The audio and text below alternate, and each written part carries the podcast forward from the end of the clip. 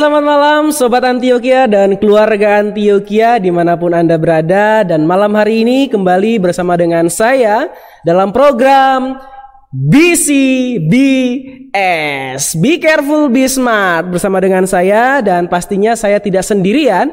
Saya akan ditemani oleh rekan pelayanan saya yang biasa sudah bersama dengan saya duduk di sini gitu ya. Nah, malam hari ini tema pembahasan kita atau uh, hal yang akan kita bicarakan. Nah, ini dia ya, sobat kita dan ya sahabat saya pastinya Bapak Benhan. Selamat malam Bapak Benhan. Ya malam. Eh, ini kalau dipanggil Bapak itu kayaknya masih terlalu muda gitu ya. Gitu. Jadi panggilnya apa dong? Ya Bapak aja deh. saya mau ya. saya mau panggil Bro, nanti rada sungkan saya panggilnya. ya, Bro Wahyu, Bro Wede atau iya. Pak, Pak Wede, selamat malam. Iya, selamat malam. Ya, malam hari ini kita mau bicara atau ngobrol-ngobrol tentang rujak gitu ya. ya betul. Kita akan makan rujak bersama. Iya, ini rujak ini apa nih ya? Yeah. rujak itu adalah ada ada singkatannya, ada kepanjangannya gitu ya. Romantis udah jadi krisis. krisis. Nah, itu seperti apa gitu ya. Nah, boleh deh kita ada rujak nih di depan kita Pak Benhan. Kita boleh, boleh makan dulu deh. Coba Jadi, deh kayaknya yang di rumah jangan iri ya. Kita ya. kita punya Ini malam-malam ngerujak gitu ya. Boleh kita coba dulu deh. Silakan Pak Benhan, kita ngerujak dulu. Ya rujak itu ada banyak macam buah di sini ya. Iya, banyak macam ya. buah. Ada nanas yang kalau tidak dikupas gatel. Ada yang kecut sampai gigi ngilu. Ada yang tahu empuk-empuk. Iya. Hmm. Hmm. Ada asinnya. Hmm. Ada pedesnya. Ada asamnya juga. Hmm. Manis juga. Rasanya campur aduk di mulut deh. Ini ini acara apa sih? nah, uh, Pak Benhan, kenapa sih kita ngangkat rujak gitu ya? Karena di di rujak ini gitu ya. Pertama, filosofinya itu banyak banyak itemnya gitu ya. Betul. Banyak macamnya, ada yang manis, ada yang apa? Ada yang asem, ada kecutnya. Hmm. Ya, asem sama kecut sama sih. Kemudian ada yang pedesnya gitu ya. Nah, kalau salah satu item entah pedesnya yang nggak ada itu kok rasanya kurang gitu ya. ya. Jadi kalau namanya rujak hanya satu item gitu ya. Gitu ya. Jadi cuma uh, mangga semua, mm -hmm. itu rasanya tidak akan nikmat. Tidak nikmat gitu Atau ya? rasanya cuma manis saja, tidak ada pedasnya itu tidak nikmat. Itu jadi manisan dong. Iya betul itu bukan rujak gitu ya. Ya itu itu gambaran dari ketika kita bersatu dengan orang lain, berelasi dengan orang lain. Yeah. Siap-siap deh merasakan kecut, manis, pedas, asin dari kehidupan dari berelasi. Kehidupan. Nah hmm. ini dia kita Kenapa sih kita angkat ini? Karena di sinilah ada filosofi yang yang indah banget gitu ya mengenai sebuah pasangan baik itu yang berkeluarga maupun yang berpacaran ataupun yang mau menikah. Nah, nanti kita mau bahas nih, Pak Ben. Iya, betul gitu ya. Jadi kita akan karena kita manusia, hmm. manusia sosial dan kita laki-laki normal. Iya. Ya, kita punya relasi dengan pasangan kita. Yes. Saya yakin di sana juga sama maka dalam relasi itu siap-siap deh. Siap-siap untuk campur aduk, siap-siap jadi ramuan rumah tangga yang mau nikah nih. Iya. Yeah. Ramuan rumah tangga yang rasanya macam-macam. Macam-macam. Iya. Tapi Pak Benhan justru dari berbagai macam item dan berbagai macam rasa justru di situ nikmatnya. Benar nggak sih? Uh, kalau kita tidak pernah merasakan pertengkaran dalam relasi, hmm. maka kita tidak akan merasakan namanya kerinduan. Nah, ini Pak Benhan malah udah udah masuk ke sana gitu ya. oh, jelas sekali okay, ya? gitu ya. Jadi kalau kita tidak pernah merasakan pertengkaran, tidak pernah bertengkar, mm -mm. kita pasti tidak pernah merasakan kangen yang begitu mendalam. Iya. Nah, oke okay deh. Malam hari ini kan kita berbicara tentang romantis gitu ya romantis udah jadi krisis. Pak Benhan, kalau menurut Pak Benhan, apa sih definisi romantis? Ya, tiap-tiap orang punya definisi sendiri tentang romantis gitu ya. Uh, uh. Jadi kalau ada yang berkata romantis itu apa? Ya coklat, ya bunga. Artinya kalau engkau memberikan coklat atau bunga, engkau pria yang romantis gitu kan. Romantis itu bagaimana? Ya gandengan tangan gitu. Okay. Jadi kalau tidak pernah gandengan tangan kurang romantis. Gitu ya. Romantis bagaimana sih ya? Romantis itu kirim pesan-pesan sayang gitu kan. I love you, I need nih aiwo atau apalah itu ya. Gitu ya. Nah, itu katanya romantis gitu ya. Jadi itu enggak uh, tahu lagi kayak hari-hari ini romantis tuh apa sih? Romantis tuh kayak film Korea gitu. Oke. okay. itu, itu romantis gitu ya. Iya, iya. Nah, tapi sebenarnya romantis itu ada dari kata roman gitu. Ya. Roman tuh perasaan yang penuh cinta. Yeah. Jadi itu adalah kisah-kisah yang sering kali diangkat di dalam televisi ataupun dalam novel-novel tentang perasaan yang penuh dengan cinta.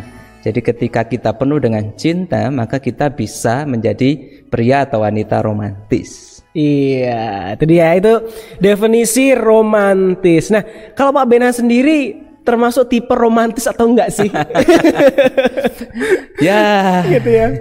Ya saya bukan tipe orang romantis. Eh, ini sungguh ini ada istri saya yang menonton gitu. Ya.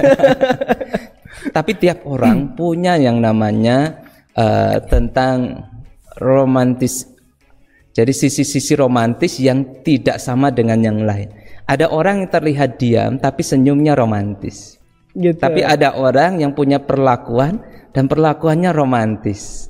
Ada orang yang tidak ngapa-ngapain, ada yang berkata, ih keren, tuh ngangenin gitu ya yeah. nggak ngapa-ngapain itu cuma jalan saja gitu ih romantis banget gitu ya ada orang berkata ih tatapannya romantis gitu ya.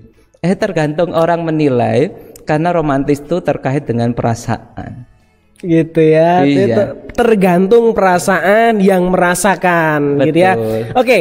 uh, gini Pak Benhan mungkin sedikit cerita deh gitu ya. Saya pengen pengen mengulik sedikit tentang Pak Benhan ini.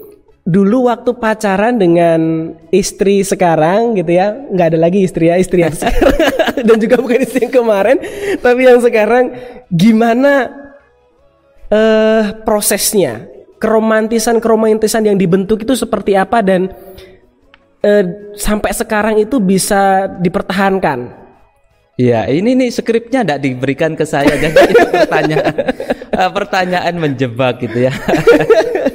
Oke, jadi kadang-kala kita hamba Tuhan itu agak enggan ya berbicara tentang romantisme gitu yeah. kan. Sehingga kesannya hamba Tuhan itu harus berwibawa. Mm -mm. Eh, wibawa itu tidak selalu uh, jauh daripada romantisme. Yeah. Cuma jangan sampai terlalu dibawa-bawa gitu iya, romantis baper gitu baper, ya baper gitu ya oke okay. nah, jadi uh, kalau sama pacar saya mantan pacar saya sekarang jadi istri saya yeah. itu ada di rumah hai lagi nonton gitu yeah. kan uh, uh, itu dulu romantis tuh artinya saya bukan melihat romantis sih dulu tuh nekat banget deh gitu nekat ya nekat banget karena dia dulu adalah pembimbing rohani saya itu dulu.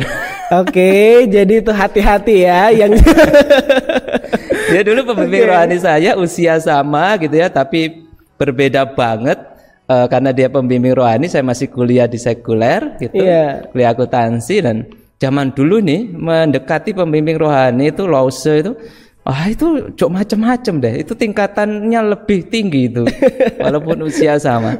Tapi cinta membawa diri saya itu menjadi nekat di situ.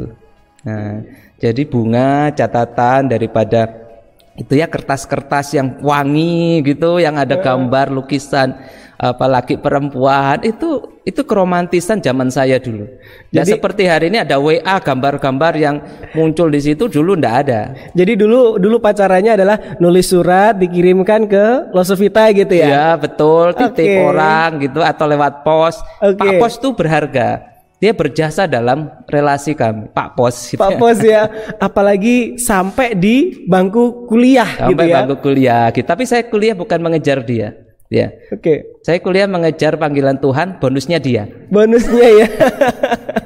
Iya iya. Jadi uh, memang pacaran yang zaman dulu sama yang sekarang itu berbeda banget gitu ya. Beda banget. Beda banget. Dan bahkan ada kesan-kesan tersendiri. Hal yang uh, apa namanya ya kalau dulu kita bisa simpen lah gitu ya. Hal yang bisa kita simpan tulis tulisan-tulisan romantis tulisan-tulisan surat-surat yang yang kita tulis untuk pacar kita itu itu masih kesimpan gitu ya. Nah kalau saya boleh tahu Pak Benhan masih nggak tuh kenangan kenangan-kenangan yang dulu itu masih disimpan ada nggak tulisan-tulisan surat yang dulu itu? Pernah nggak? Atau masih ada nggak itu? Iya ini sayang banget ya sejarah manis kami itu hanyut di banjir bandang tahun 2008. Oh my god. Gitu Jadi ya? ketika di situ Bondo ada banjir bandang tahun 2008 dan semua tulisan itu kena lumpur, hanyut oleh air gitu ya. Ada sisa-sisa sedikit gitu. Tapi cinta kami udah hanyut kok. Ya, yeah, nah. oke. Okay. nah, kalau saya boleh tahu lagi nih Pak Benhan uh, sisi romantis yang Pak Benhan dari dulu sampai sekarang masih pegang dan itulah yang menjadi sebuah semangat untuk menjaga uh, apa ya hubungan itu tetap hangat, tetap tetap apa ya, tetap romantis gitu. Itu apa? Ada nggak Pak Benhan? Waduh, saya harus harus tanya sama istri itu.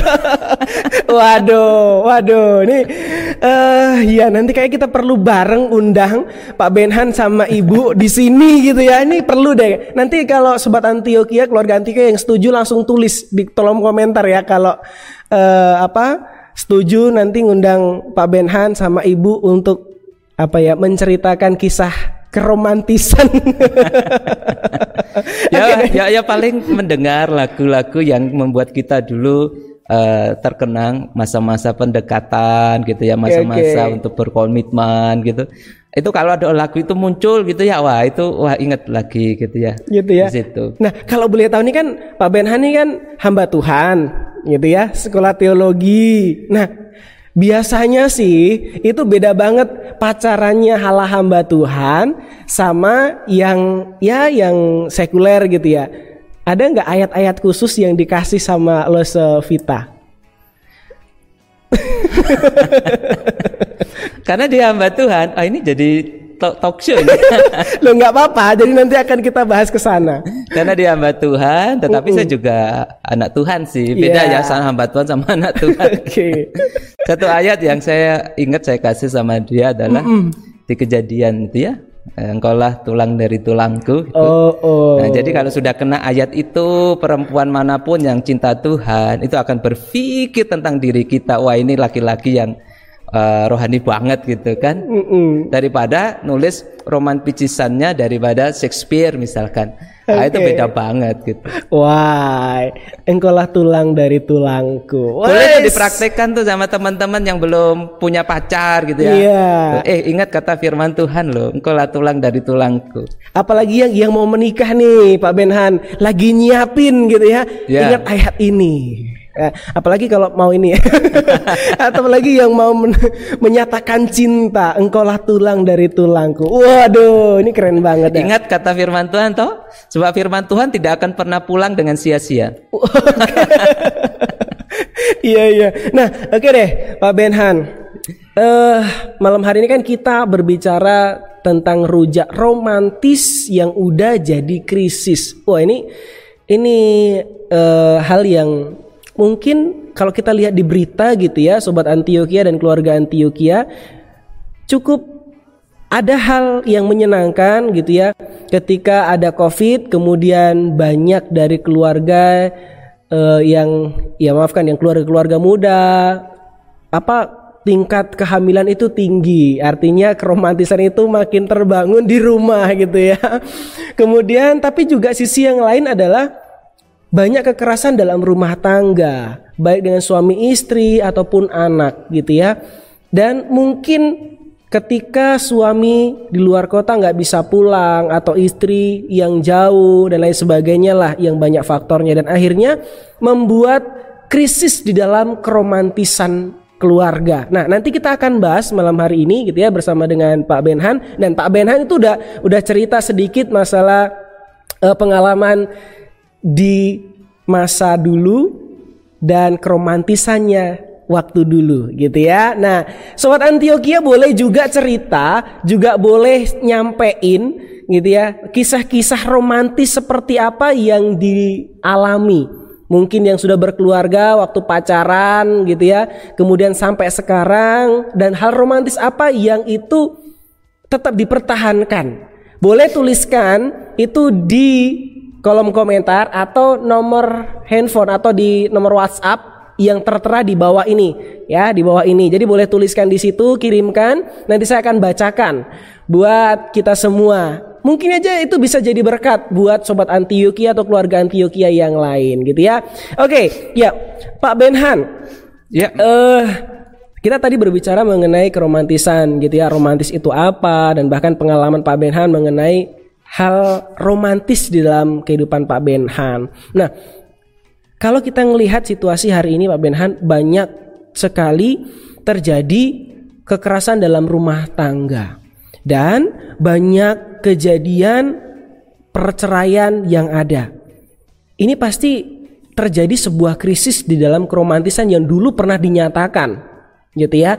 Baik itu sebagai suami istri ataupun yang pacaran gitu ya.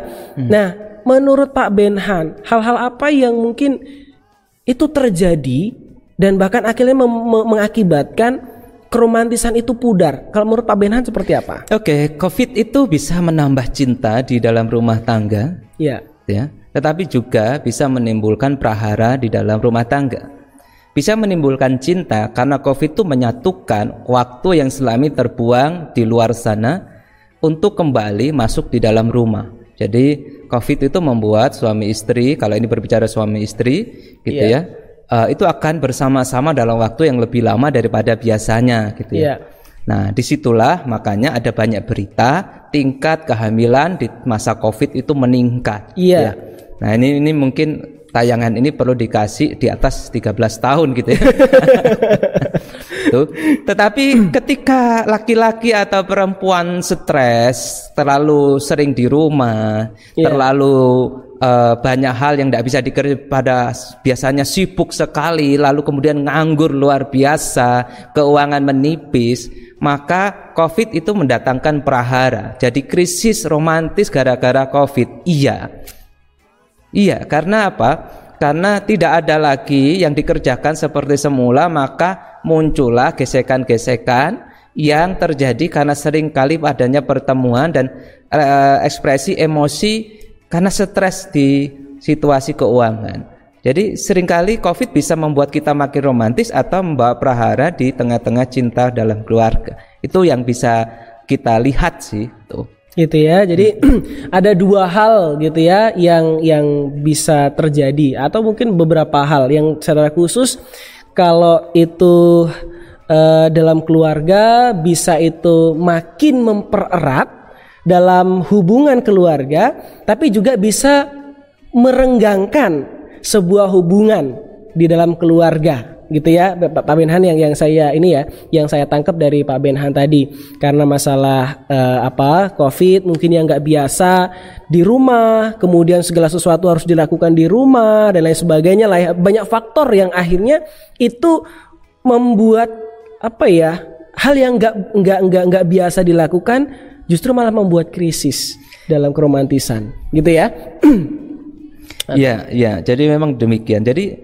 sering kali krisis itu terjadi karena memang mungkin ada titik kebosanan dengan pasangan. Oke. Okay. Ya, ada titik kekecewaan kenapa ada banyak perubahan sebelum menikah dan setelah menikah. Itu bisa okay. terjadi krisis. Ada ekspektasi yang tak tersampaikan atau tak tercapai di saat sudah menikah. Nah, itu bisa juga terjadi krisis atau ada orang lain, pihak ketiga. Pihak ketiga itu bisa wanita lain, pria lain atau papa mamanya atau papa mama mertua. Itu pihak lain. Pihak lain yang ya? bisa membuat kehidupan seseorang yang berumah tangga itu mengalami krisis. Campur tangan pihak lain tanpa izin mereka itu krisis. Yeah. lalu kemudian bisa juga karena harta, keuangan yang menipis di situ itu bisa terjadi. Karena yeah. keuangan yang menipis bisa jadi komunikasi juga menipis di situ. Iya. Ya mudah-mudahan kalau dompetnya tebel komunikasinya ikut romantis juga di situ ya. Iya. Nah, bisa jadi juga karena komunikasi yang buruk. Ekonomi baik-baik, tidak ada pihak ketiga, -uh. tetapi pola komunikasi berubah. Iya. Betul-betul berubah. Kalau kita Kalau teman-teman ya atau sobat Antioquia yang lagi pacaran nih perhatikan baik-baik. Selama pacaran kadang kita bingung cari uh, apalagi ya, apalagi ya, atau kemudian kita merasa kurang nih satu jam untuk telepon, kurang nih dua jam untuk telepon, karena selalu ada keingintahuan tentang pasangan gitu ya. Tapi setelah menikah Pak WD ya, ya. setelah menikah yang terjadi adalah tidak ada lagi perbincangan-perbincangan yang seperti waktu pacaran. Jadi kehilangan lagi romantisme komunikasi, kehilangan romantisme komunikasi. Ah itu yang sering terjadi. Terjadi. Pingin sekali dulu telepon, suka sekali kasih kabar atau tanya, yang ya. sudah makan belum? Nah, saya tanya deh, yang sudah nikah masih kayak gitu ndak? yang sudah makan belum? Gimana tanya? Wong orangnya ada di samping kita gitu ya. Nah itu kehilangan sisi romantis gitu ya. Lalu keluar kota atau apa gitu ya itu selalu tanya gitu ya, sudah minum obat belum gitu ya. Nah, kalau sudah nikah, enggak, karena obat sudah disisipkan di tasnya gitu ya. Jadi enggak, enggak lagi ada kekhawatiran-kekhawatiran yang ada saat pacaran. Nah, ini sering kali terjadi gitu ya. Apalagi begini. Pria itu itu ngomongnya cuma 25 ribu kata per hari ya. Per hari ya. Wanita itu 50 ribu kata. Ah, ini jadi problem. Problemnya diketahui oleh kita semua. Waktu pacaran ini semua terpenuhi. Mm -mm. Nah, tapi setelah menikah ini semua tidak terpenuhi. Sehingga jangan heran kalau orang sudah nikah, eh perempuan, wanita yang sudah menikah kok lebih cerewet daripada sebelumnya. sebelumnya ya. ya. Kenapa lebih cerewet? Karena dia membutuhkan 50 ribu kata itu keluar. Iya. Kenapa dibutuhkan? Kalau dulu bisa dengan teman-temannya, kalau dulu bisa dengan hahihi dengan uh, apa sebayanya, sekarang tidak bisa. Yang sering ditemui suaminya, eh suaminya tambah pendiam. Iya. Nah, kehabisan kata. Kehabisan kata karena 25 kata sudah habis di tempat kerja. Iya. Nah, itu yang terjadi. Iya, gitu. okay. Apalagi seorang pengkhotbah, 25 kata habis saat mimbar. nah, kalau saya boleh simpulin dari Pak Benhan tadi, berarti ketika sudah ber, um, bersama gitu ya, kemudian sering bersama dengan dengan segala kebutuhan yang sudah tercukupi, akhirnya ngerasa tidak dibutuhkan lagi dengan pasangan, merasa Ya, ada, merasanya ada, begitu ya. Ada kebutuhan-kebutuhan yang dulu itu selalu disediakan, disediakan dan dinanti ya mm -mm. oleh pasangan kita. Tapi kemudian selama menikah kebutuhan-kebutuhan itu dikerjakan bersama, iya. rasanya itu hilang sisi bahwa ayo makan bareng enggak karena sudah disiapin di rumah gitu iya. kan. Itu. Jadi apalagi kalau sudah punya anak gitu ya. Sibuk dengan anaknya ya, gitu ya.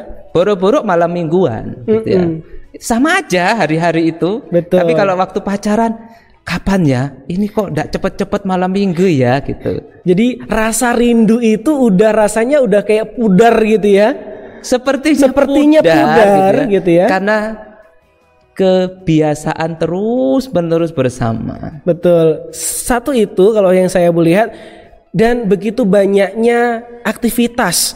Kalau yang sudah punya anak gitu ya, dengan sibuk menyiapkan buat anak, bekal buat suami, rasanya itu udah kalau pergi jauh udah nggak tahu ya ini kayak seolah rindu itu kok udah nggak serindu yang dulu lagi gitu ya.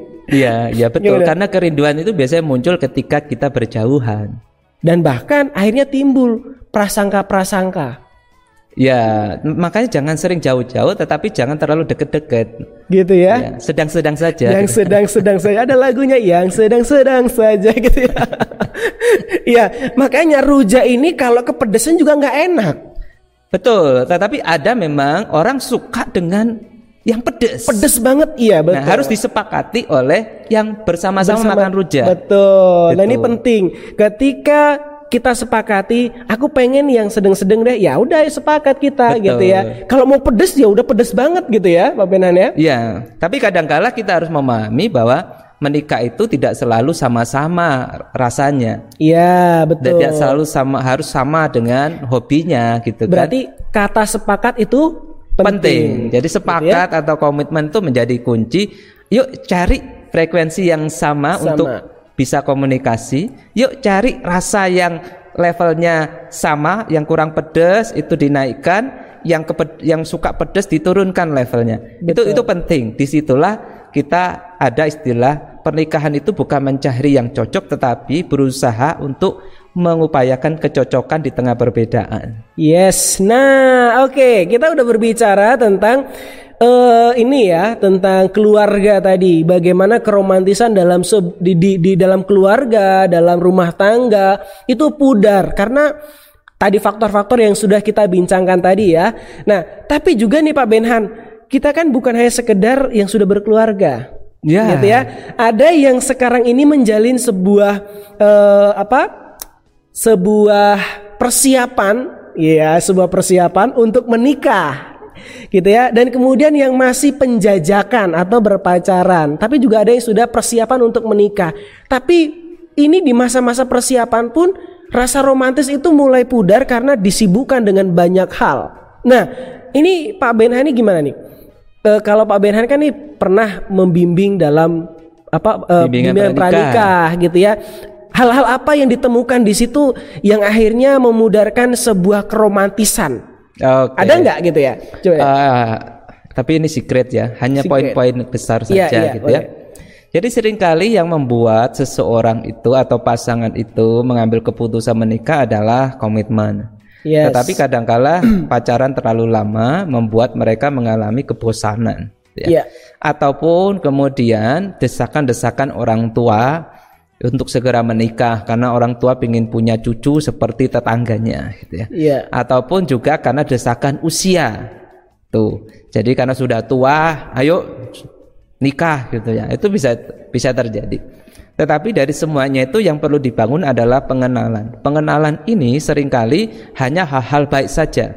Makanya ketika saya melakukan bimbingan pranikah gitu ya, saya kadang-kala mengharapkan mereka bertengkar di hadapan saya Ya, saya ingin tahu bagaimana mereka bertengkar dan ketika bertengkar, ya apa sih bertengkar dengan cantik, dengan manis gitu ya, dengan baik. Nah, di situlah proses pembelajaran. Ya. Yeah. Tetapi itu hanya sekedar teori yang manis.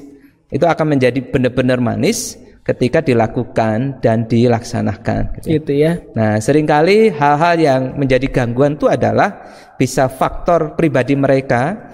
Aku punya ketidakcocokan dengan satu sikap A si A itu begini, yang si B juga merasa bahwa aku tidak cocok gitu ya dengan sikap si yang satunya lagi pasangannya.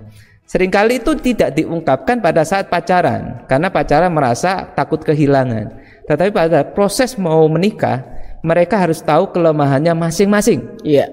Karena mencintai itu bukan saja menerima dan menyukai kelebihan, tetapi juga menerima dan kompromi dengan kekurangan.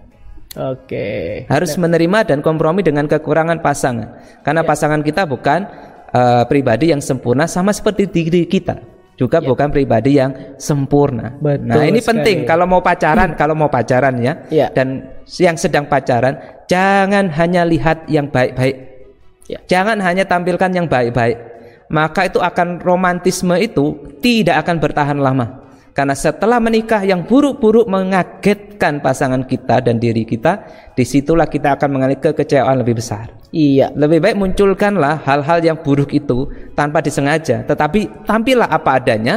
Ketika hal buruk itu diterima dan pasanganmu tetap bersamamu, itulah cinta yang dimurnikan. Oke. Nah, ketika Pak Benhan itu bimbingan pranikah dengan pasangan, ada nggak yang akhirnya memutuskan aduh skip dulu deh, kayaknya belum siap. Karena beberapa hal itu yang akhirnya sedikit mengganggu apa persiapan dan bahkan keromantisan mereka. Ada nggak Pak Benhan yang seperti itu? Ada. Jadi saya setiap kali bimbingan selalu akan bertanya mm -mm. selama beberapa bimbingan di 12 sampai 16 pertemuan gitu ya terlepas dengan pertemuan orang tua ya. Yeah. Saya akan selalu tanya di tengah-tengah bimbingan itu yakinkah dengan si dia?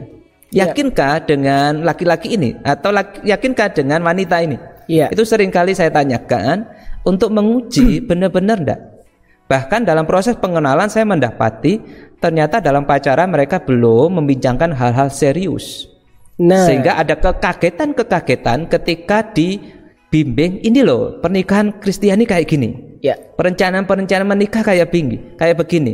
Eh, resiko-resiko kayak begini. Akhirnya mereka tidak siap dan uh, mereka berkata kami tidak siap. Maka saya bilang kalau tidak siap, oke, okay, saya beri waktu break dulu. Jadi saya kasih break misal 2-3 bulan, tapi tetap saya pantau Setelah itu saya tanya lagi, gimana? Masih mau lanjut? Nah, puji Tuhan masih lanjut, tetapi mereka membutuhkan waktu kali ini lebih serius. Yeah. Bukan lagi pacaran monyet ya. Yeah. Eh, pacaran monyet ada sih. Maksudnya gonta-ganti gitu ya. Ya, jadi uh, pacaran yang lebih serius. Yeah. Mengenal keluarganya, mengenal sisi buruk pasangannya dan mereka akhirnya terlihat lebih dewasa dan siap untuk nanti suatu saat untuk melanjutkan bimbingan. Nah, gini Pak Benhan, uh, ya itu kasus yang seperti itu ya. Tapi ada seorang anak muda yang bertanya kepada saya. Ini dia lagi dalam persiapan untuk mau menikah gitu ya atau dia memandang ke depan dia mau menikah. Uh, kemudian dia banyak sekali mendengar isu, mendengar masukan dan lain sebagainya lah ya dari dari teman-temannya, dari sahabatnya dan mungkin bagi dari orang tua. Siap belum menikah, siap belum. Nah, uh, faktor apa sih yang harus disiapin sampai kita berkata siap menikah? Kesiapan dalam sebuah pernikahan itu seperti apa? Gitu ya. Kesiapan yang seperti apa dan bahkan masuk ke bimbingan pranikah itu kira-kira mungkin Pak Handoko boleh sedikit sampaikan untuk tips yang mau menikah gitu ya. Dan menjaga keromantisan itu tetap terjaga sampai pernikahan sampai dia sampai mungkin sampai kakek nenek nah itu kira-kira tuh apa? Mungkin bisa di, di, disampaikan sedikit tips uh, mempersiapkan sebuah hubungan yang serius persiapan pernikah yang serius seperti apa? Boleh Pak? Oke, yang perlu disiapin pertama hati ya. Siapin hati. Hati kita itu siap untuk menerima pasangan kita itu apa adanya. Yes. Itu harus kita ini, kita siapin. Jadi di situ akan dibongkar kelebihan, kekurangan pasangan, ini nyontoh siapa, ini niru siapa. Nah, itu. Lalu kemudian akan dibongkar lagi hal-hal yang menjadi trauma di dalam keluarga masing-masing. Saya Pak, ini berarti niru siapa, kemudian seperti siapa itu berarti dari contohnya saya itu seperti siapa papa mama saya ya, atau oh begitu ya. ya. Oke. Okay. Kenapa demikian? Sehingga nanti tidak akan lagi muncul kekagetan-kekagetan karena kita bisa menerima pasangan kita itu apa adanya ya mm-hmm. sering kali itu muncul kayak bapakmu gitu waktu bertengkar di dalam keluarga itu menyakitkan banget oke okay, jadi harus, kayak harus tahu ya gitu iya, ya gitu ya mm-hmm. tapi kalau sudah tahu duluan gitu ya kenapa papa mamanya keluarganya seperti ini ada faktor X di masa lalu sehingga kita bisa menerima pasangan kita itu juga bukan hanya masa depan tetapi masa lalunya kita terima yeah. Itu penting. Jadi menyiapkan hati untuk menerima pasangan kita di masa lalunya dan membangun pasangan kita dengan diri kita di masa depan. Nyiapin hati. Yang lalu yang kedua nyiapin dompet. Ya, ini berarti masalah persiapan uh, ini ya, apa uh, ya bukan harta sih tapi maksudnya persiapan dananya dan lain sebagainya gitu ya. Ya, jadi nikah zaman ini beda dengan nikah zaman dulu. Nikah zaman ini tidak bisa nekat. Ya. Tidak bisa istilahnya nikah lari itu tidak sekarang tidak bisa. nikah lari makan dengan apa gitu kan? Yeah, yeah. Nah kalau zaman dulu masih bisa gitu. Jadi penting sekali untuk berbicara tentang kemampuan dompet di situ. Bukan berarti materialistis tidak, tetapi menikah butuh materi. Yes. Pertama, yang perlu disiapin adalah cukup tidak untuk makan berdua minimal. Yang kedua adalah bagaimana ini uh, penghasilan itu jadi satu atau jadi dua atau jadi tiga. Yang berikutnya gitu ya, sudah ada rumah atau belum? Karena konflik sering kali terjadi karena terlalu lama nebeng di pondok mertua indah. Iya, pondok mertua indah. Nah, ya. itu itu konflik terjadi gitu ya. Yes. Jadi hal idealnya demikian gitu. Ya, jadi ya ini ini penting banget bagi sobat Antioquia yang sedang mempersiapkan untuk pernikahan. Apa sih yang perlu disiapin? Waduh, gitu ya. Hati, hati dengan berbagai hal yang sudah disampaikan oleh Pak Benhan. Kemudian materi yang perlu disiapkan. Jadi hal-hal seperti itu. Nah, itu gimana cara nyiapinnya? Berkomunikasi. Betul Pak Benhan ya? Berkomunikasi, ngobrol. Jadi lu pacaran itu bukannya segar seneng-seneng jalan-jalan, kemudian ke mana aja, bukannya sekedar itu, tapi lu duduk ngobrol bersama dengan pasangan lebih serius lagi. Mungkin seperti itu Pak Benhan ya. Iya, jadi komunikasi itu salah satu yang mengikat hati. Iya. Jadi komunikasi itu salah satu yang mengikat hati. Jangan pakai uang ataupun pemberian untuk mengikat hati seseorang. Yeah. Karena ketika uang dan pemberian itu hilang, maka ikatannya hilang. Yeah. Tapi kalau komunikasi itu bisa dibangun kapan saja dengan cara-cara seperti apa? Itu jembatan dari hati komunikasi. Yeah. Jadi sering kali ketidakromantisan itu pudar karena komunikasinya tidak lancar. Yeah. Jembatannya tidak lancar di situ. Maka penting sekali kita jaga komunikasi. Komunikasi itu salah satu faktor yang membuat komuni, uh, romantis itu bisa makin manis atau makin krisis. Yes. Itu bisa. Iya. Di komunikasi. Iya. Oke, sobat Antioquia dan keluarga Antioquia makin seru gitu ya. Kita berbicara tentang romantis ini. Wah, jadi topik yang hangat buat kita, baik itu keluarga, baik itu pasangan-pasangan muda, baik itu pasangan-pasangan yang akan sampai ke jenjang pernikahan gitu ya. Nah, kita sampai topik di kalau mereka yang mau pacaran Pak Benhan. Nah, contohnya nih saya saya lagi lirik-lirik siapa gitu ya. Kemudian aduh mendambatkan dia nih kayaknya. Aku suka sama dia nih. Hal-hal apa nih yang seharusnya eh, dijaga, kemudian hal apa yang harus disiapin buat mereka yang lagi PDKT, lagi yang yang yang suka-sukanya sama pasangan. Iya, karena kalau ini sih tidak bisa kita bilang romantis jadi krisis, belum pernah ya, berelasi gitu ya. Betul. Tetapi menyiapkan diri menjadi pasangan atau diri yang baik dan romantis itu ya. penting. Nah, itu nah, dia. Jadi pertama yang penting adalah untuk apa kamu menik uh, pacaran? Ini yes. pertanyaan deh sebelum kau pacaran, tujuanmu pacaran untuk apa? Yeah. Kalau untuk seneng-seneng gitu ya atau ikut-ikutan yang lain sudah gandengan, gandengan satu, gandengan dua gitu. Ya. Kamu belum gandengan sama siapa pun, gandengannya yeah. cuma sama papa mama atau sahabat sama losennya misalnya gitu ya. Nah, jangan iri gara-gara itu, jangan gitu ya. Tapi kalau kamu sudah tahu apa itu fungsi pacaran, fungsi pacaran itu adalah untuk mengenal orang yang kau anggap baik menjadi teman hidupmu. Nah, jadi pilihlah. Jadi engkau berhak memilih, gitu kan? Ya. Nah, yang engkau pilih tidak mau terima dirimu, ya jangan kecewa. Masih ada yang lainnya, gitu kan? Nah, sering kali itu, gitu kan? Dan apalagi kalau umur masih panjang untuk Mas, masih SMP misalkan nih, SMA gitu ya. Nah, belajarlah berteman lebih dahulu. Itu lebih baik. Berteman sebelum pacaran. Iya. Setelah berteman, kalau ada getaran-getaran dan sinyal-sinyal listriknya gitu ya. itu bolehlah engkau bilang untuk bisa mengenal dia lebih dalam gitu ya. Oke. Okay. Ya, jadi tadi saya mau bilang bahwa kalau kita tadi yang pasangan-pasangan siap menikah, menjaga keromantisan, tapi kalian yang yang mungkin masih remaja ataupun yang sedang suka dengan dengan lawan jenis itu tadi ya, ada tips dari Pak Benhan untuk membangun sebuah perasaan yang uh, belajar untuk menjaga keromantisan sampai akhirnya nanti kalian berpasangan, kalian uh, pacaran dan akan menikah dan lain sebagainya gitu ya dari tips-tips yang tadi. Nah, oke okay, Pak Benhan, ini ada satu uh, respon dari sobat Antioquia gitu ya. Sebenarnya ini tips Ya, tips ketika tadi sudah membahas tentang krisis yang terjadi seperti apa, krisis-krisis yang terjadi seperti apa. Ini dari ini se seorang hamba Tuhan juga, rekan kita juga gitu ya. Pak Fatinaso. Selamat malam Pak Fatinaso. Terima kasih sudah bersama dengan kita dan beliau uh, nyampein begini. Tips Jangan lupa memberi pujian kepada pasangan. Misalnya kamu kok tambah cantik. Wih deh. ini uh, Pak Fatinaso nih kayaknya nih ya uh, pasangan yang romantis. Wah kalau lihat media sosialnya, wah banyak anak-anak muda iri sama dia gitu okay. kan. Itu. Jadi gayanya itu masih sangat muda banget apalagi sama istrinya Betul. gitu ya. Jadi usia boleh tua. Betul. Ya. Usia boleh tua, wajah boleh, boleh. banyak kerutannya Betul. gitu. Ya. Tetapi hati harus tetap romantis sampai mati. Gitu. Iya Cinta tetap akan terbangun walau itu termakan sama usia. Tetap terbangun dengan baik cinta itu gitu ya.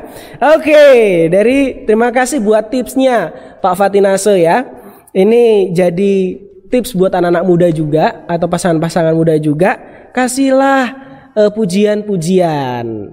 Kamu kok cantik hari ini. Walaupun... Lalu jawaban istrinya, "Alah gombal." ada maunya ada gitu. maunya gitu ya. Gak biasanya gitu. iya sih biasanya gitu ya. Jadi kalau udah udah udah apa udah menikah, udah sekian waktu ketika kasih pujian yang nggak enaknya pasti ada maunya ini gitu ya. Iya, betul. Pernah nggak Pak Berhan di di begitu kan? Aneh gitu. ini ada apa ini? Akhirnya timbul kecurigaan. Ini kok kenapa nggak biasa biasanya ini? Tapi betul banget sih apa? Seringkali kata-kata romantis itu agak hilang di tengah mm -mm. perjalanan pernikahan. Iya, iya. Tuh. Ya. Bukan berarti tidak ada, agak hilang di tengah perjalanan pernikahan. Iya, iya. Karena disibuk, disibukkan ngurusin pekerjaan dan juga anak-anak di rumah. Seringkali begitu. Mm -mm. Ya, yang disayang anaknya, suami atau istrinya itu jarang disayang. Nah, di situ ya. Tapi tahukah Pak Widi ya bahwa uh -huh Allah kita itu Allah yang romantis loh. Betul. Nah, ini tadi saya baru mau masuk ke sana nih Pak Benhan ya. Kalau seandainya kita ya itu tadi kondisi kita sebagai manusia, sebagai selainnya ya entah itu hamba Tuhan, entah siapa pun lah ya, pasti akan terjadi uh, sebuah krisis di dalam kehidupan kita walaupun itu kecil begitu Pak Benhan ya. Kadang-kadang kita merasa agak sedikit uh, mungkin curiga dengan pasangan kita dan lain sebagainya. Atau mungkin kita ngerasa duh kok suamiku kok dulunya begini sekarang begini? Tapi juga itu wajar menurut menurut saya ya. Karena kesibukan karena ini. Tapi jangan sampai mengurangi kepercayaan. Begitu kan Pak Benhan ya? Tidak mengurangi kepercayaan antar pasangan sehingga tetap terjaga. Nah, kalau kita mau belajar, tadi Pak Benhan udah nyebutin sedikit nih, bahwa Allah kita juga tuh adalah Allah yang romantis. Nah, keromantisan-keromantisan Allah itu seperti apa dan bahkan terjaga sampai saat ini untuk kita. Itu seperti apa Pak Benhan? Ya, jadi memang Allah itu romantis. Kita lihat sisi romantis Allah itu di sederhana deh, di 10 hukum itu adalah sisi romantisnya Allah. Oke. Okay. Ya. Jangan ada padamu Allah lain di hadapanku. Mau satu-satunya saja. Nah, artinya hanya ada aku di hatimu. Okay. Hanya itu gitu ya. Jadi yeah. Ya. uh, jangan ada Allah lain di hadapanku. Kalau diterapkan dalam hubungan pasangan suami istri, jangan ada wanita atau pria lain di hatimu dan di hadapanku. Selain diriku. Selain diriku. Okay. Itu sisi romantis di mana kita menuntut totalitas cinta pasangan. Okay. Dan Tuhan menuntutnya. Jangan ada padamu Allah lain di hadapanku. Jangan membuat bagimu patung menyerupai apa pun gitu ya. Artinya hmm. jangan membuat sesuatu yang membuat aku marah dan cemburu untuk pasangan. Iya. Yeah. Di situ. Ingat dan kuduskanlah hari Sabat gitu ya. Mungkin kalau diganti ya dengan hukum pernikahan hari ini gitu ya. Ingat dan kuduskanlah hari pernikahan kita. Asik. Gitu. Selalu diingat. Selalu diingat. Yeah. Jangan menyebut nama Tuhan Alamu dengan sembarangan gitu ya. Kita bisa okay. ganti di situ betul, ya. Betul. Kita ganti adalah jangan sebut wanita lain di hadapanku. sebut namaku dengan romantis misalnya. Asik. Misalnya okay. seperti itu ya. Jadi dari 10 hukum Allah itu sudah menunjukkan sisi romantisnya. Tetapi dalam relasi Allah dengan umatnya, keromantisan itu juga mengalami krisis. Yes. Ya karena pengkhianatan dari umatnya. Krisis ataupun jadi hambar ketika umat rutinitas melaksanakan komunikasi melalui peribadahan kepada Allah. Yeah. Itu hambar banget Nah, situasi-situasi itu kalau kita lihat di kitab Hosea, Pak Wide ya, ya. di situ menunjukkan bahwa kemarahan Allah adalah wujud romantisnya Allah. Tetapi pengampunan dan penerimaan kekal Allah itu juga menunjukkan sisi romantis Allah tidak pernah hilang di setiap persoalan. Ya. Nah, itu itu penting banget. Sehingga meskipun dalam uh, gambaran Hosea dengan wanita yang ini ya, si Gomer ya, ya dengan si Gomer yang berulang kali mengkhianati tetapi Tuhan meminta Hosea untuk tetap menerimanya apa adanya, menerimanya dan memulihkannya. Ini adalah sebuah gambaran dari sikap Allah bahwa dalam setiap persoalan yang krisis, jangan pernah menghindari, tetapi terimalah dengan pengampunan dan kasih. Iya. Nah, maka ketika relasi itu diwujudkan melalui pengorbanan Kristus, dan kita akhirnya tahu bahwa kasih Allah itu luar biasa sampai mau mengorbankan dirinya, maka kita akan membalasnya juga dengan kasih yang sempurna. Kasih seperti kasih Kristus. Sehingga di dalam gambaran cinta romantis gitu ya. ya.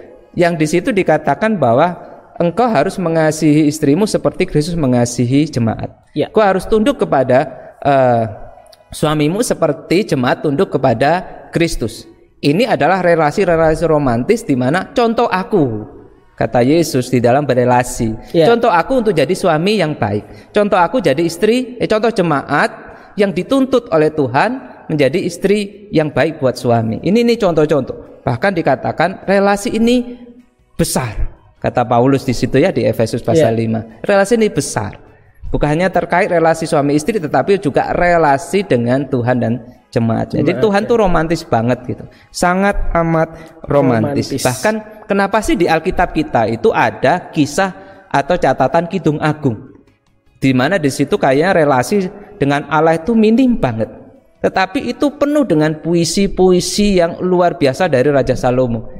Karena sebenarnya kitab suci kita itu bukan kitab suci yang angker, walaupun sakral sih. Iya. Ya, tapi kitab suci kita adalah kitab suci yang ada sisi-sisi romantis. Kitab suci bukan hanya menggambarkan perintah tetapi menggambarkan pribadi Allah itu kayak apa? Ada marahnya, ada romantisnya, ada cemburunya, jengkelnya, ya, ya kayak rujak itu tadi. Iya. Semua gado-gado tersedia di situ, Pak Wede ya. Dan itu gambaran cinta Allah. Maka kita dalam komunikasi relasi kita bisa saatnya romantis, saatnya itu jadi krisis. Di saat itulah tetap bahwa kita memegang komitmen kepada Kristus Yesus yang juga pegang komitmen kepada kita.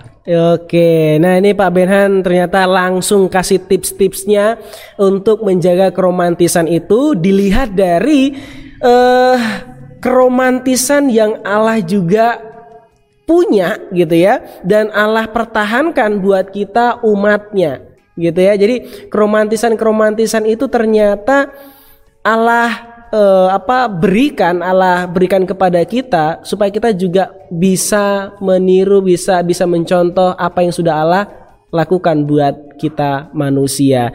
Oke deh, jadi sobat Antioquia di mana pun anda berada dan keluarga Antioquia yang mungkin saat ini gitu ya sedang mengalami krisis secara romantis, yuk cek kembali gitu ya.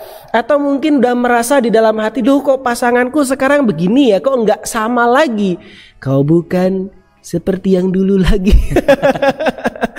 gitu ya. Yuk kita sama-sama koreksi ataupun yang sedang berpacaran ataupun yang sedang menyiapkan diri untuk menikah gitu ya, mempersiapkan diri untuk ke jenjang yang lebih lanjut. Kok pacarku udah nggak romantis kok istriku suamiku udah nggak romantis lagi yuk kita cek dan malam hari ini Pak eh, Pak Benhan sudah memberikan tips-tips yang luar biasa banget yaitu dari dari sudut pandang Allah memberikan contohnya teladannya seperti apa gitu ya. Oke Pak Benhan, nggak terasa perbincangan kita sudah 40 45 menit gitu ya. Dan wah, ini banyak hal nih kayak saya juga harus belajar gitu ya. Pernikahan saya baru menganjak eh tiga tahun berjalan ke depan gitu ya berarti masih panjang sekali harus menjaga keromantisan kebersamaan gitu walaupun terkadang ada kero, apa eh, sisi-sisi krisis dalam romantis tetapi justru di situ harus terus berpegang kepada janji pernikahan yang sudah pernah di Ya, jadi gitu ya. Kalau berbicara tips praktis ya, tadi itu kan yes. tips-tips dalam arti apa yang menjadi prinsip-prinsip yang ada di kitab suci ya, gitu ya. Oke. Okay. Jadi kalau men, me, kita bisa pakai tips praktis tuh pertama kita ingat kembali deh saat kita mengalami krisis uh, dalam romantisme kita. Pertama, mm -hmm. ingat kembali kisah-kisah manis yang kita perjuangkan bersama pasangan bagaimana dulu perjuangan sampai disetujui orang tua misalkan okay, ya. Yeah. Lalu kemudian bagaimana dulu perjuangan mendapatkannya berapa saingan yang kita kalahkan di situ. Oke, okay, ya. akhirnya engkau jadi pemenang. Ya, kita jadi pemenang. Ingat ya, yeah. kita bisa mendapatkannya itu perjuangan. Tuh. Yeah. Lalu itu itu kisah-kisah romantis di masa lalu itu perlu kita perjuangan-perjuangan cinta itu perlu kita ingat kembali. Kadang kalau perlu diceritakan kembali, iya ya dulu ya Me, kalau panggilnya Meme ya. Iya, iya dulu ya Ma gitu ya atau kalau yang Iya ya dulu ya nggak kerasa ya kita sudah menginjak seperti ini gitu ya. Iya iya. Nah, itu pentingnya. Jadi flashback ke masa lalu untuk sebuah perjuangan itu membuat kita tidak akan melepas apa yang kita sudah dapatkan. Tuh. Lalu berikutnya adalah ingat dulu lihat foto-foto kebersamaan di pernikahan, janji pernikahan tuh masih ingat atau tidak? Yeah. Gitu. Coba diingat kembali sambil berdoa di hadapan Tuhan, ya. Diingat kembali sambil berdoa di hadapan Tuhan untuk mengikat komitmen untuk kembali. Keintiman, ke kebersamaan itu bisa berkurang. Tetapi kalau masih ada komitmen, itu akan bisa ditambahkan. Nah, lalu ada baiknya bersama pasangan itu membaca kembali ayat-ayat firman Tuhan yang terkait dengan relasi pernikahan atau relasi dengan pasangan. Ya. Baca kembali bersama-sama, gitu ya. Baca kembali bersama-sama, maka kita percaya firman Tuhan itu bukan hanya memulihkan hati yang berdosa, tetapi hati yang terluka karena pasangan kita. Ya. Nah, itu penting banget. Lalu sambil juga praktekkan dengan memberi pujian seperti Pak Fatinaso ya. tadi. Kasih pujian yang baik, yang tulus loh ya, ya. gitu ya. Lalu uh, perbanyak senyum dan tawa. Oke. Okay. Kalau kita perbanyak senyum dan tawa, itu akan mengurangi rasa curiga dan juga kehambaran dalam rumah tangga. Ya. Perbanyak senyum dan tawa di tengah keluarga. Tapi kalau sering kali cemberut, maka yang terjadi adalah prasangka dan curiga itu akan muncul gitu. Ya. Nah, di situ ya. Lalu kemudian kadangkala kita perlu untuk memanfaatkan kakek nenek anak-anak kita. Titipkanlah mereka ke mereka anak-anak kita lalu ambillah waktu bersama okay. berdua jalan-jalan ke mall makan berdua gitu anggaplah seperti engkau pacaran lagi itu akan memulihkan relasi karena Tuhan sendiri mengajarkan kepada kita untuk memulihkan relasi kita dengan Allah, ambil waktu bersama Allah berdua. Jangan ada banyak orang. Kadang ada banyak orang kita menipu banyak orang yeah. dan menipu Allah. Tapi bersama Allah pribadi kita akan jadi diri kita apa adanya. Bersama pasangan kita kita jadi pasangan apa adanya. Lalu ada namanya KR. Apa itu? Komunikasi romantis itu ya, komunikasi ranjang. Oke. Okay. Nah, ini penting ya. Ini 13 tahun ke atas atau 17 tahun ke atas. Yang belum sampai tutup telinga ya. Ya, saya saya sengaja pakai komunikasi ranjang gitu ya. Iya. Atau KR komunikasi romantis. Iya. Sebenarnya di situlah kita menemukan penerimaan dari pasangan kita itu 100%. 100% di situ dalam ketidak uh, kepunyaan kita dan kita jadi diri kita apa adanya, KR itu akan menolong kita untuk kembali mengikat romantisme yang mulai krisis. Iya. Jadi kalau dalam rumah tangga KR itu jarang dilakukan, saya yakin ada krisis di tengah-tengahnya. Jadi kalau ada krisis tengah tengah keluarga, tanya deh sama pasangan itu, KR-mu ya apa? Komunikasi romantis atau komunikasi ranjangmu kayak apa? Tuh. Kalau jarang terjadi, ya pasti krisis. Di situlah sebenarnya komitmen itu disatukan sempurna di KR itu. Iya. Nah ini penting banget gitu ya, gitu. Ini penting banget. Oke, ya terima kasih. Ini tipsnya luar biasa untuk terus menjaga keromantisan dalam rumah tangga, dalam pasangan, gitu ya. Oke, Pak Benhan, terima kasih buat tips-tipsnya malam hari ini dan mudah-mudahan lah ya. Okay. Mudah-mudahan oleh perbincangan kita banyak dari sobat Antioquia, keluarga Antioquia gitu ya, yang mungkin mulai merasakan uh, krisis di dalam keromantisan akan mulai terbangun kembali. Apalagi di masa-masa pandemi ini, menjaga keromantisan itu penting karena kita hanya disuruh di rumah saja, gitu ya. Oke, terima kasih Pak Benhan. Kita kurang lebih hampir satu jam, ya. Gitu ya dan perbincangan kita malam hari ini, oke okay, sobat Antioquia yang uh, nantinya akan nonton juga video ini, gitu ya. Kalau ada pertanyaan-pertanyaan, silakan tuliskan dalam kolom komentar atau tuliskan di dalam uh, di di nomor yang ada di bawah ini gitu ya di bawah ini nanti kita akan balas kita akan respon ataupun oke okay, kita minta didoakan juga boleh gitu ya kita akan doakan sobat Antioquia atau yang mau uh, sedang dalam masa-masa apa ya uh, krisis seperti ini dalam hal romantis yang mau minta tips atau pengen sharing ke Pak Benhan juga boleh gitu ya.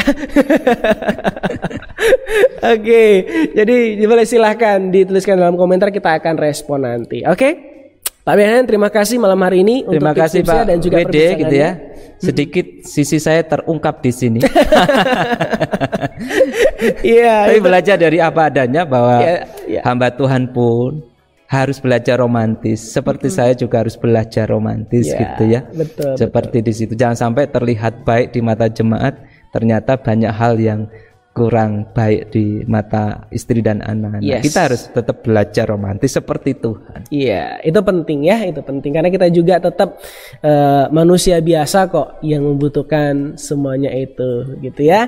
Oke, ya malam hari ini terima kasih buat sobat Antioquia yang sudah bersama dengan kita yang sudah mengikuti kita dari awal sampai akhir. Terima kasih dan kiranya apa yang sudah jadi perbincangan malam hari ini menjadi berkat buat setiap sobat Antioquia, keluarga Antioquia di mana pun kalian berada. Dan malam hari ini Pak Benhan kita mau berdoa um, untuk pasangan-pasangan, keluarga-keluarga yang mungkin saat ini sedang mengalami krisis baik itu krisis secara romantis, baik itu juga krisis dalam keekonomian. Mari kita berdoa buat mereka Gitu ya supaya kiranya Tuhan menolong dan memberkati mereka, memampukan mereka tetap menjaga itu semua. Minta dengan kasih Pak Benhan berdoa Yuk. buat kita semua. Yuk kita berdoa ya.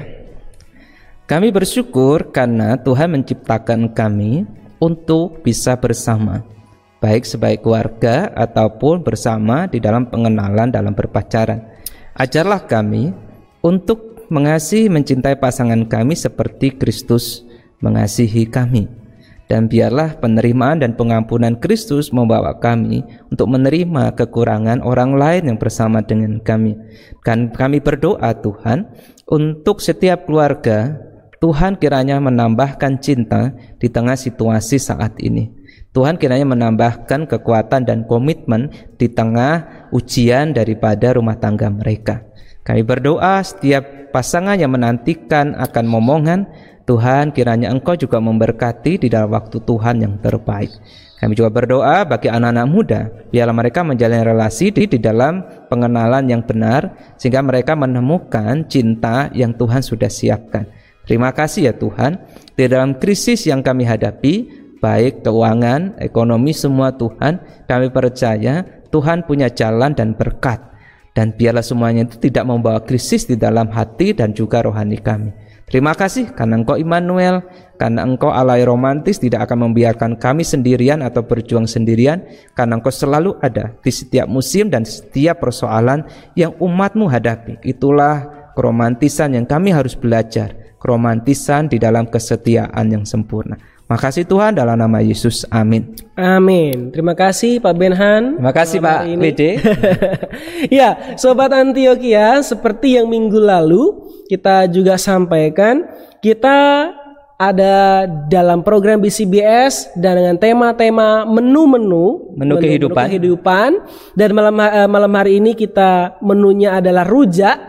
Nah, minggu depan kira-kira sobat Antioquia punya uh, apa usulan tema apa mengenai apa eh, menu-menu kehidupan kita boleh list, kita masukkan-masukkan itu kan kita tampung dan itu kita akan angkat karena itu juga kebutuhan kita, mungkin kebutuhan sobat Antioquia yang ada di rumah.